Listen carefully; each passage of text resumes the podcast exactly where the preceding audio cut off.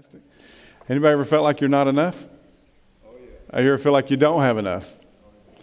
I don't have enough money. Anybody? You ever been in a situation where you just don't have enough money? Now, I'm not talking about just like to pay the bills. I'm talking about you wanted that yacht and you just don't have the money. You know what I'm saying? and you want that half million dollar house and you just don't have enough money for it. You know, and um, things like that. And, or maybe have you ever felt maybe this week, I, there, I just don't have enough time. I, I don't have enough time. I don't have enough strength. God bless everybody in the medical field right now, the school system, of all the stuff that they're experiencing and going through. And, uh, you know, lots of prayers for everybody. Everybody's going through a lot of stuff right now, aren't they? And I say all of us probably can relate to the fact that sometimes we feel like we just don't have enough strength mentally, physically, emotionally, whatever it is. But today, I believe that God's got a great encouraging word for us because I could stand up here and talk about politics and I could stand up here and talk about the bad news, but there's a lot of good news in here. And how many of you would like to hear some good news? Uh, oh, yes, absolutely, right? We can talk about bad stuff if we want to, and who knows, we might actually share something bad. I don't know. But most of what today is really good stuff. Because when we don't have enough, what do we do? You know, uh, so there's a scripture, I've read it a hundred thousand times. Uh, you've probably read it before a lot. Hopefully you have. It's in the Gospels in the book of John, chapter 6. And it's a story that all of us know, even people that just are unchurched probably know about it the feeding of the 5,000. And we're going to talk about that today. And, uh, you, in my years of being a pastor or preacher or any of those things, I can say that I've never actually preached a sermon on this scripture. And this week, uh, God just kept hammering away at me, you know, that, you know, what do we do when we don't feel like we have enough? Because I believe everybody in here understands what it feels like to be at a point in your life to where you just don't feel like that you've got enough. And, um, and it's not being spoiled, it's not being any of those things. It's just there's times when you just don't have it in you, you know. And so we're going to look at that today. And just to make sure that we get right here, it starts in verse 5. We're going to go through verse 11. And um, I want you to understand a couple things up front. Jesus fed the 5,000, all right? Jesus didn't do it alone, okay? He performed the miracle, but he actually asked the disciples to do the work. And so there's something there. There's also something else. When it says 5,000, Scripture's pretty clear about it. That was just men, because in Scripture they usually just included men. So we're probably talking more like 20,000 people because it didn't include women and children. You know, so there's that. But I will be honest with you. If you can take t- uh, a few fish and some bread and feed 5,000, you're pretty good. I mean, in my book. But when you really know that it was more than 5,000, that's even bigger deal. So verse 5, it says, When Jesus looked up and saw a great crowd coming toward him, he said to Philip, He said, Philip, he said, Where shall we buy bread for these people to eat? Now we know what he said in the next verse, but Philip didn't know the next verse. You know what I'm saying? Philip didn't say, Well, hold on, what was I supposed to say here? Um, he, it says in the next verse, he said he asked us only to test him, for he already had in mind what he was going to do. But see, Philip didn't. Philip didn't know because he, he's just a normal guy. You know, so Philip, he looks at Philip and says, What are we going to do? And so automatically, just like anybody else, we start, the wheels start turning. I don't know about all the rest of the women in here, but if you women begin to tell your man what's wrong with you, your man immediately, most likely, begins to try to figure out how he's going to help you without even finishing listening to you. Any of that? Does that ever happen? And you women are probably like, I don't want you to fix it. I just want you to listen. But it's really hard for us guys to listen and not try to figure out how to fix it because we feel like that you're going to make your life better. Because in our minds, if we fix it, everything's good. But in your mind, that's not what you want. You just want somebody to listen to you. And that'll fix it. See, that make no sense to a man. Is everybody with me? I mean, this is not about marriage, but I just want you to understand. And here Jesus is, he's asking, he's asking, and he's asking uh, Philip, he says, Hey, Philip, where are we going to get all the food? And Jesus, I think Jesus kind of, I could almost see Jesus, you know, poking somebody like Peter and saying, What's this? And he said, Philip, so, so yo, where are we going to get all this food at, man? Where are we going to get this food to feed all these people? And immediately Philip's like, Oh my gosh. Um, Philip answered him and says, It would take like at least a half year's wages, you know, to buy enough bread for just everybody to get one bite, you know. And that would be true. But then another of his disciples, Andrew, Simon Peter's brother, because we don't hear a lot about Andrew, and the reason we don't, I believe, is because he's Peter's brother. Because you hear a lot about Peter, but you don't hear a lot about Andrew, because I believe that he was always, you know, shaking his head at, at Peter and trying to fix everything. Anyway, so that's a whole other thing. And here he is, he spoke up and he says in verse 9, Here is a boy with five small barley loaves and two small fish, but how far will they go among so many? And Jesus said, Had the people sit down. There was plenty of grass in that place, and they sat down. About 5,000 men were there. Jesus then took the loaves, gave thanks, and distributed to those who were seated as much as they wanted. He did the same with the fish. And if you've read the story, you know it goes on to talk about the fact that they did feed them all, and they took up 12 baskets of leftovers. A lot of people guess why. I don't know. I think maybe because it was the number of disciples and they all got a basket to take home with them. I don't know. It, it, was a lesson. It was more about a lesson more than it was about the eating, the food part. But we'll go, let's go into that a little bit today because the Apostle Paul, later on, he, he writes, as we read through the New Testament in Thessalonians, he says, in chapter 5, he says, Give thanks in all circumstances, all of them. For this is the will of God in Christ Jesus for you. And I, I, I tell people a lot of times, so listen, people say, I'm praying for God's will. Well, I can tell you, I know for sure, according to Paul in 1 Thessalonians, that one of the things that is definitely God's will is for you to thank Him in every circumstance. So if we're praying that God's will would happen, we have to begin to thank Him for every circumstance that we're in, no matter what it is. But the real test of faith comes when we have to thank God for what's not there. The real test of faith is when we have to thank God when there's not enough. We sit down and we have meals at our house at a table, you probably do the same thing. And you bless the food and you thank God for the food. But how many of you ever sit down and thank God for a meal that wasn't there? You see, the true test in being thankful comes when there's not enough, when there's not enough there. And I, am sure there were times when I was a kid when we probably didn't have enough. My, my mom never told us. We continued to eat that freezer queen, sliced beef and gravy over mashed potatoes that come out of a box and it was over bread and it was soggy, but we ate it anyway, right? Actually, that sounds pretty decent to me now, but nonetheless, back then it was like, oh, you know. And but generally, we always had peanut butter and bread in the cabinet. But what do you do when you don't have enough? A lot of times, all of us probably understand that when we don't have enough of something, generally we get stressed. I don't have enough money to pay the bills. I'm a little stressed. I don't have enough physical stamina to continue going any further in this job. I get stressed. I don't have enough love in my heart to continue working this out with my spouse. So we get stressed. I don't have enough patience to deal with these kids right now. So what do I do?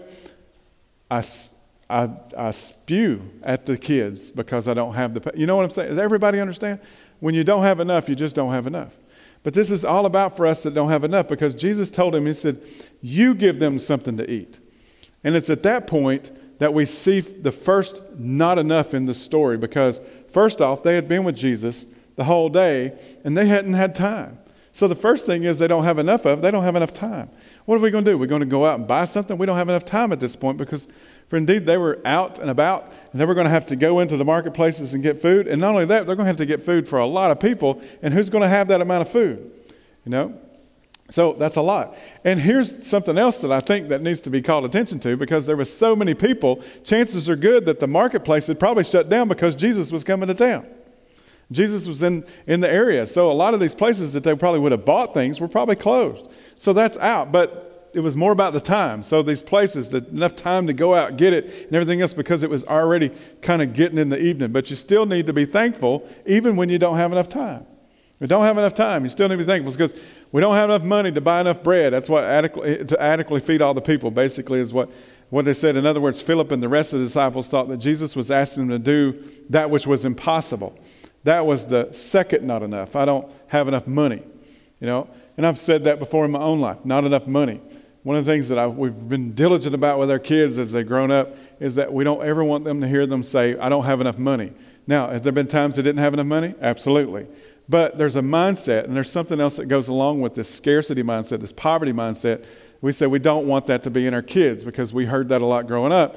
So we said, all right, we're going to do something different. We're going to pay our kids to do work. We're not going to give them an allowance because they're allowed to stay in our house. They're allowed to eat and they're allowed to wear clothes, right? And so, but when they work at home, they're going to get paid. And what we've done through the years, and it don't sound like much, but we pay them each month or each week based on their age. So if Jonan, who's six years old, he folds towels. It's one of the things that he does. That's his job. He folds towels, and he does some other things as well. But how many of y'all would like to have a six year old Jonan in your house folding towels because you hate folding towels? Right? That's pretty much us. So we pay him $6 a week, but we only pay him once a month. So $24 a month that he gets paid. When we're standing in Walmart, instead of having a meltdown, instead of him saying, I want this, I want this, I want this, we say, Did you bring your money? And he says, No. And then I say, Well, next time we're coming, you'll bring your money. And then when he brings his money and he's standing there looking at that Lego set that costs way too much for what you get, right? But we're going to do it anyway. You remember when you could buy Legos and build stuff, and now they come in kits, and if you don't have the kits, all in, anyway, so that's another story. And he's standing there looking at this $50 kit, and he's got $30 in his wallet. I said, Have you got the money? He said, I don't have enough money. I said, Well, you know what you got to do? He said, I got to keep working for it. And we've never, ever had a meltdown in Walmart or anywhere else from any of our kids because it's on them. It's their responsibility to afford the things that they want. So, what it does is it creates a mindset that says, I can do this if I want to. I never look at this, we never look at it and say, I don't have enough money, which says to me that I'm poor, I'm impoverished, or anything else, and I don't want that to be in them. Does everybody get me? If you've got small kids, you want to learn something, I can't teach everything, man, and I can't teach it, but I can tell you that, that we've got proof that it works.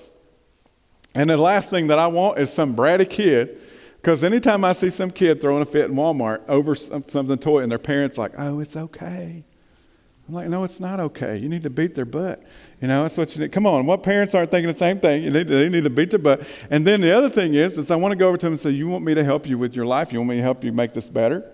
Because honestly, this will work if you will do it. Because here's the thing that six year old is going to grow up to be a 20, 25, a 30 year old. It's going to be married, they're going to have children, and they're going to still be throwing fits because they didn't get what they wanted. You know? But in this case, it changes the mindset. And a lot of us need to understand that we need to change our mindset from not enough to it's an opportunity for God to do something. And that's what the scripture is about. We don't have enough money. That's what they said. They're second, not enough. But while Philip was explaining why it couldn't be done, Guess where Andrew was? Andrew was on the prowl. Nobody was talking about Andrew. Nothing about Scripture says, but Andrew went out to see what he could find. No, all we see is Andrew says, Well, and I could see it right now. Andrew's like, uh, There's this boy, and he's got some Twinkies and a couple sardines, and maybe you could use that. I don't know you know and here andrew comes back. And so the rest of them are trying to figure it out in their mind. They're trying to figure out how they're going to afford it. They're going to tr- figure out how they're going to feed it. They're trying to figure out all the logistics of it. And andrew even though he doesn't necessarily believe it can happen he does at least go out and say okay but i found this little boy. The unlikeliest of people this little boy, when he left the house, his mama took his Star Wars lunchbox. She packed five pieces of bread and two fish in it. She said, Here, wherever you go today, you're going to get hungry because McDonald's, we don't have those things. We don't have Hardee's. You can't drive through. You can't walk in. You're going to have to eat.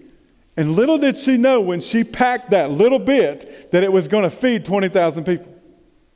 Think about that, y'all. When's the last time that you thanked God for the little bit, or did you complain about the little bit? And I'm, I'm being real, I'm being myself here. I'm, I mean, I've done it before, and I fret and complain and everything else. Now, when we're faced with not enough situations, we've got to guard our attitudes and our dispositions because if we're not careful, not enough, uh, not enough in our life will cause us to fret and complain. Now, here's the problem with that. How, I've complained. Anybody else complain? I complain, I complain, but I catch myself now and I'm like, wait, hold on, I need to stop. Because I'll be driving through somewhere something other. And number one, if you're in this country and you get a drive through somewhere and get food, you shouldn't be complaining at all. Right? When we went to Liberia, I didn't see any drive throughs. And I was looking, I don't even like McDonald's, and I was looking for one. I was like, God, there was a McDonald's, I swear I'd drive through it. I'd buy everybody in that line some food. I swear I would, I promise you. But not one McDonald's, not one drive through. Not one at all. Matter of fact, the gas stations were not really gas stations. They were people set up like they were selling vegetables, except they had gallons of gas in gallon jugs. Okay? So when you pull into a gas station today or tomorrow or this week and you get gas and you start thinking, man, it costs so much, think about this. Somewhere in another country, they don't have any. Somewhere in another country, they're paying $10 a gallon, and there's some little kid pouring it into their gas tank, and they're getting one gallon or two gallons at a time. And they're going as far as they can go on that, but we fill it up. Listen, guys, we've got a lot to be thankful for. Our, our, this world is a mess in a hurry, but there's still so much to be thankful for. And the thing about it, I can easily complain, and all of us could, but what most of us fail to realize is part of the reason that we don't have enough is because we're always complaining about not having enough. And we're reaping the fruit of complaining about not having enough. Because the Bible says this in Proverbs 18 it says, A man's belly shall be satisfied with the fruit of his mouth and with the increase of his lips shall be filled. In other words, what we believe and say with conviction on a consistent basis will ultimately find fulfillment in the circumstances of our life. It's like a self fulfilling prophecy.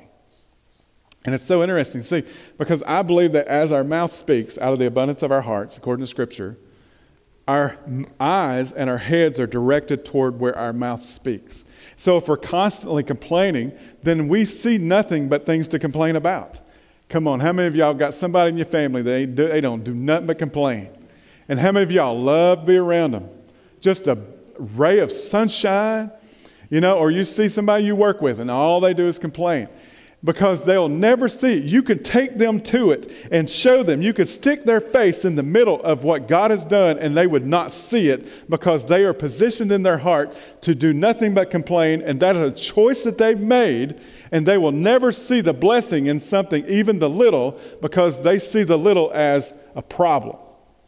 But the little is not a problem if you put that in the right hands. And the right hands is in the hands of Jesus because I'm going to tell you, I said the first service, if I had a math teacher, I'd want Jesus to be my math teacher. He wouldn't teach things the way this world teaches them. He said, Now, kids, today we're going to take five and we're going to multiply that by two. And the answer is 20,000 with a remainder of 12. But here's what we don't see in this story. How many, th- how many people did the 12 baskets feed? Because maybe, possibly, we don't know for sure that Andrew, now that he's seen this happen, he took the basket home to his family and he looked and he went, This is what Jesus did. And all, all we're doing is replicating what Jesus. Thank God for it, blessed it, and he broke it. Could it possibly have been that the 12 actually fed thousands more? We don't really know.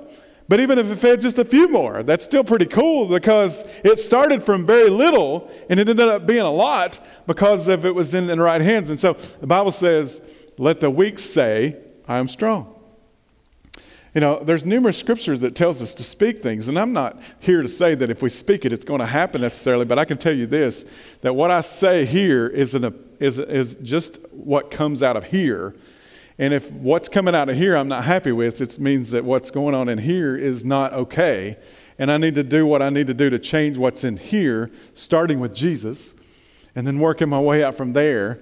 And then as I do, then this will change. And as this changes, my mindset and my eyes and where I look and how I look at things change as well. I hate being around somebody that complains a, a lot. I mean, I don't mind being around somebody that complains, but when they, all they do is complain. You know, I, mean, I, I won't go into detail because I've got several in my family. Um, so I've got one aunt. I won't talk about her or anything, but we won't put this service online next week. Uh, so anyway, so uh, she is like that. So anyway, so but Jesus didn't complain about the two fish, five loaves. He didn't say, "Well, these aren't enough. We're going to have to go get more." In fact, the Bible says that Jesus took the loaves and he gave thanks. Right? And that's the point I really want to drive home today. We've got to learn to be thankful even when thing, we think it's not enough. Because you see, sometimes what we think is not enough is actually more than enough. Because what they had was not enough in their hands, but when they placed it in the hands of Jesus, all of a sudden it became more than enough. Maybe that's our problem. Is instead of taking it and looking at it, maybe we should take it and say, you know what, this is not the demise of me. This is an opportunity. I'm going to put it in the hands of Jesus, and now it becomes more than enough for what I need it for. So I believe the difference was in the thanksgiving. The disciples resented not enough, but Jesus was thankful for not enough. The disciples despised not enough, you know, but Jesus embraced not enough. And it's a good thing that He does because let me ask you are you enough? Is anybody in here enough today on your own merit? No. So Jesus embraces the not enough because the cross was all about embracing not enough people. And that was me and that was you. And so I'm thankful that he's good with not enough because not enough kind of gets under my skin and it gets on my nerves. But Jesus says, Give me the not enough because with the not enough, I'm going to show you more than enough. Because that's how he is. And so the disciples saw not enough as a problem, but Jesus saw it as an opportunity. Because you see, often the difference between frustration and fulfillment, between success and failure, between uh, poverty and provision is how you respond to your not enough situations because all of us get them. And I don't care who you are, it doesn't matter your financial status or your social status. Everybody has everybody is going to face a situation where you're just not enough.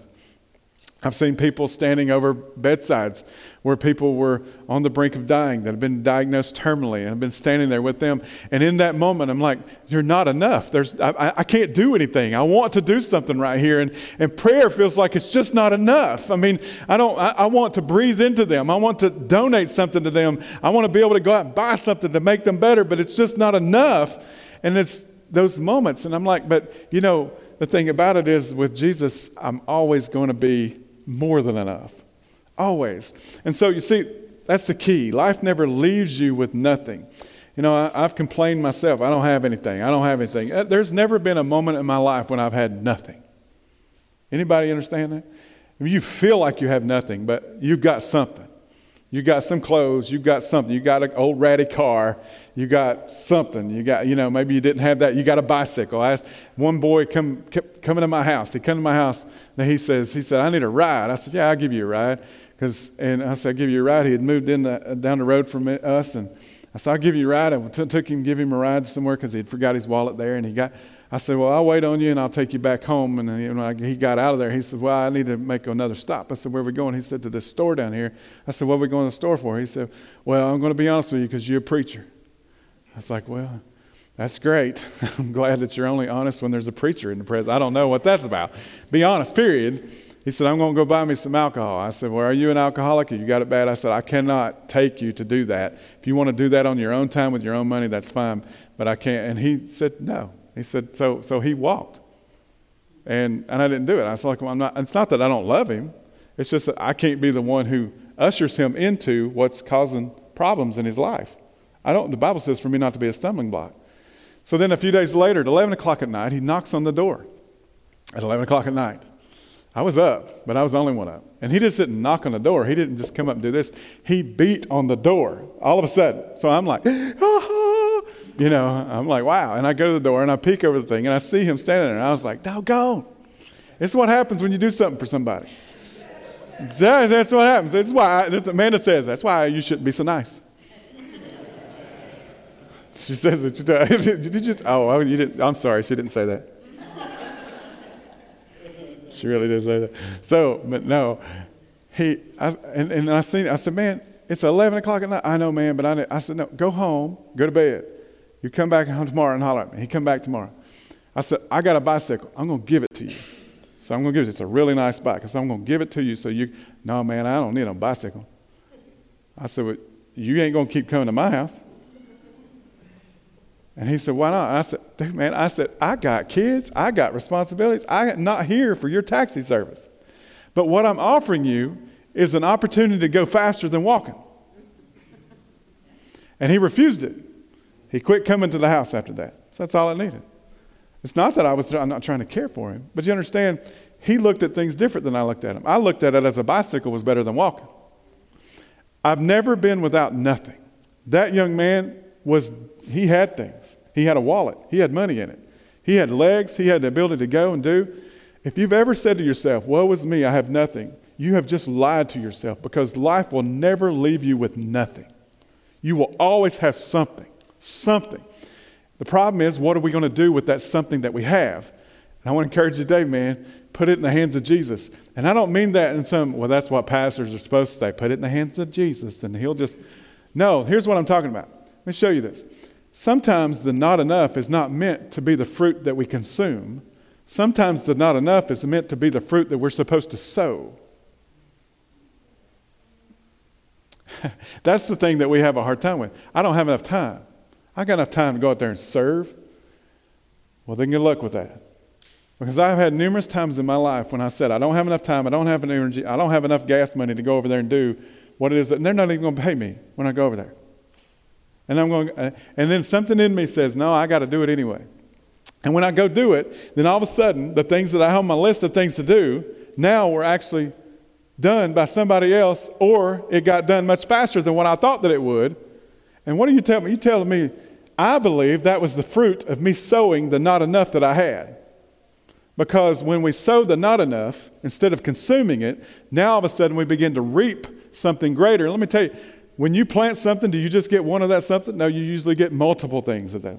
You plant a seed in the ground that grows an apple tree that produces fruit for years and years and years, and it feeds many, many people. So, one of the things that we do when we get in this funk, when we complain all the time, is we're continuing to consume the seed. One thing that I've seen in common with all people who complain all the time is that they're consumers. They don't give anything. They just consume. I'm just going to consume. I'm going to complain. Doesn't matter what church you put them in. Don't matter where you put them. Don't matter what job you put them in. Don't matter who the mama is, who the daddy is. Don't matter who the brothers and sisters are. Don't matter how much money they got. They're going to complain. You know? And complainers are consumers. But those that are not complainers, those that are like us in here today, right? We're not, we're not consumers. We're givers. And we realize that that little bit is meant to be sown rather than to be swallowed. Jesus was thankful for not enough. The Bible says Jesus took the loaves and fish and began to bless and break them, and that's where the miracle took place, in between the blessing and the breaking. And see, as Jesus blessed and he broke the pieces of bread and fish multiplied, well, you know, you, over this time together this morning, I've told you about the danger in complaining, but because the more you complain, the more you have to complain about because you reap and sow and you reap and sow and you plant and you plant and every time we complain we hear it and we're complaining and we're sowing those seeds in us and so we're never going to be okay. Because there's some people i mean you know what i'm talking about? You know people that are complainers and you've tried to help them but there ain't no help for them because there ain't nothing you're going to say that's going to change anything because guess what? It's up to them to have a revelation as to why it's so dangerous to be complaining. So jesus was thankful and so the opposite can be true as far as if we do nothing but complain, we're going to reap that. But if we do nothing but give thanks, then we're going to reap that too, because the more thankful you are, the more you will have to be thankful for, because now you position your eyes and your head to be able to see the things that you should be thankful for. And that's why we ought to live a life with an attitude of gratitude. I'm going to live my life that way. I'm going to be grateful. Listen, there's times when I complain. There's times like I'll go. I, have went through McDonald's. We get breakfast every morning at McDonald's, every Sunday morning at McDonald's, so that everybody here that shows up early can eat because we don't want anybody to be grouchy. Sometimes the greatest thing you can do to somebody, you say, "Well, I could pray for them." You could, but you can feed them. Jesus even taught us this. We need to feed people, and so we feed people, and we go through there, and I know that they're shorthanded. I know that they're struggling along with every other business because they can't get enough employees because of all these various things. And we can get into the political side of it, but I don't want to because the bottom line is everybody is sacrificing.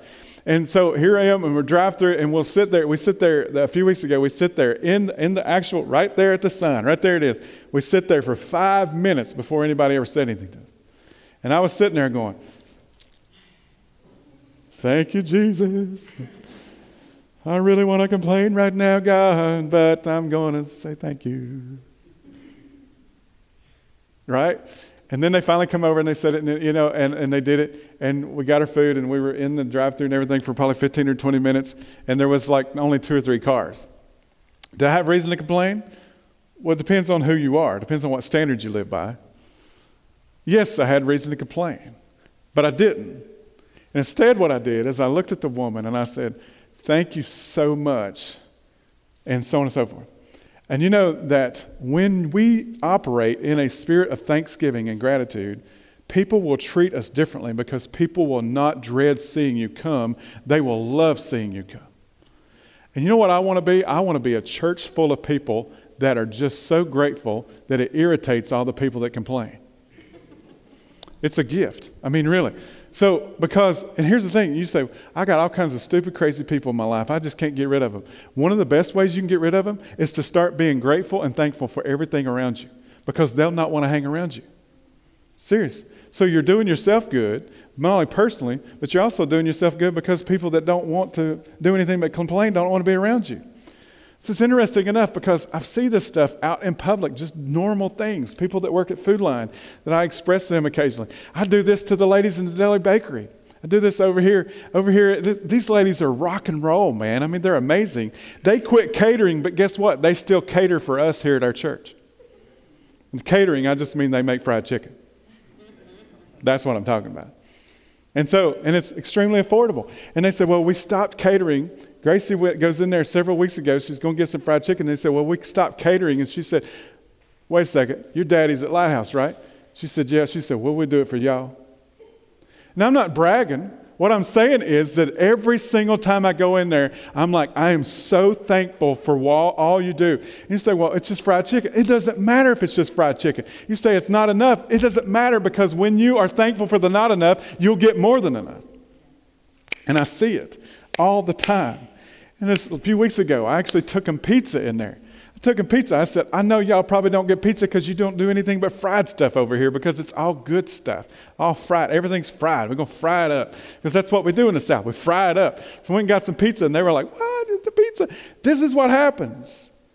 You know, I mean, you just spend $25, $30 on some pizza, and you listen, how many of you like to have favor with the people that are around you? Absolutely. I'd rather have favor with God, but I really enjoy having favor with people because that's how it goes when we operate in a spirit of gratitude and thankfulness and we express it and show that. We sow those seeds. So Jesus Jesus took the bread and the fish and he blessed and broke the pieces. And when he gave it to the disciples, the disciples gave it to the crowd. As Jesus was thanking and blessing and breaking, the disciples were passing out the food. Y'all look at that story several times. Jesus didn't pass out food. Jesus performed the miracle, and then he handed it off to the disciples and said, Now you go feed the people.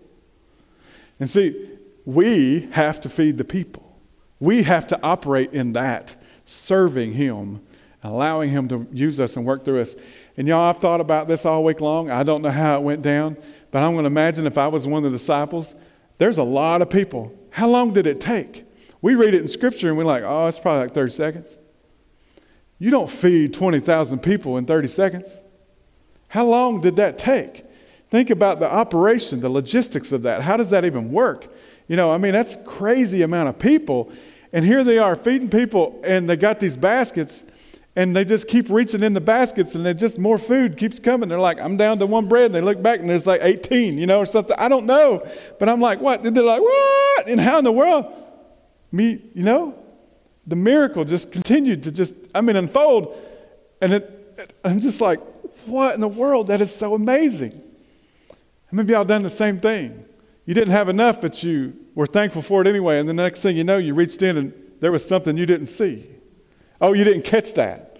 Oh, there was this. And oh, oh, by the, oh, oh, oh, what? That's what I do when something shows up that I didn't expect. I'm, what? You know, so I went and did jury duty. Well, I, I, actually, I was just going for selection at federal court back a few months ago, and I, they didn't select me. Thank God. So, I, even though there's part of me that would really like to do it, does anybody like me? Because I'm just nosy enough that I'm like, I would really like to get in the middle of a big murder trial, you know, and see what that's like. I don't want anybody to commit murder, but you know, it's, still, it's kind of like cool to think about being on this jury. But then there's part of me that says no. But the part that got me was going back and forth to Charleston, and and they said, well, you'll get paid so much, you know, it's not very much money and everything. And so I left there that day. I wasn't selected. I partied all the way back home, stopped at Silent, got me a drink. Yeah, didn't get picked. And so I get home, and I'm not even thinking of it because I thought you only got paid when you actually did it. But a few weeks later, I got a check from them, and it was like $160 or something other. Do you understand this? I wasn't expecting anything. Okay? Is everybody with me? And Amanda said, Here's a check. I said, What? A check? And I opened it up. I was like, Dang, I said, It's like 160 bucks. She's like, Does that what makes you excited? I said, Thank God. I said, I wasn't expecting a thing. And God showed up with a hundred. I was like, what? I said, I'm not going to go back over there again. I mean, you know, but I'm not going to go back over there again. She said, I can't believe you're that excited about it. I said, no, you understand. I wasn't expecting anything. So to have gotten something really shocked me and surprised me. It wasn't so much the amount, even though how many of y'all going to turn down 160 bucks? Yeah, yeah, that's all right. I, was, I didn't think anybody said uh, I went to Mexican, man. So anyway, look at this. This story as I finish up. It's not enough. But when you place it in the hands of the one who is enough, it ends up being more than enough. What is it that you're coming short up on today? Instead of consuming it, instead of complaining about it, instead of saying, I can't do this, I can't do this, I can't do this, I can't do this, why don't you take it and say, well, hold on a second. It's not enough to do what I'm wanting, but maybe God wants me to sow it into the hands of Jesus because God's got something greater than what I know right here in front of me. And I want to challenge you, whatever it is, it may be finances, it may be uh, time, maybe strength, it may be whatever it is. You say, I just don't have enough of whatever it is, you fill in the blank. And I want you to take that and I want you to put it in the hands of Jesus. And I want you to say, you know what, I'm going to trust you with this. You know, maybe it's financial. You know, Charlie alluded to it last week, and I don't talk about it a whole lot, but Amanda and I have learned this principle in our life. We give. And when it hurts, we give more. Because every single time God shows up, greater than what he did. And this is not one of those, if you sow into this, you're going to get tenfold and everything else. I hope that's what works for you. It don't matter. But what I'm telling you is what I know in my own life. I was once blind and now I see. And the only difference between my blindness and the seeing is Jesus. And the things that I did to respond to him and his word, and I began to sow with my time, I began to sow with my strength, I began to sow in the things that He had me to do. And so I'm going to continue to put it in the hands of Jesus because when I put it in the hands of Jesus, it's more than enough.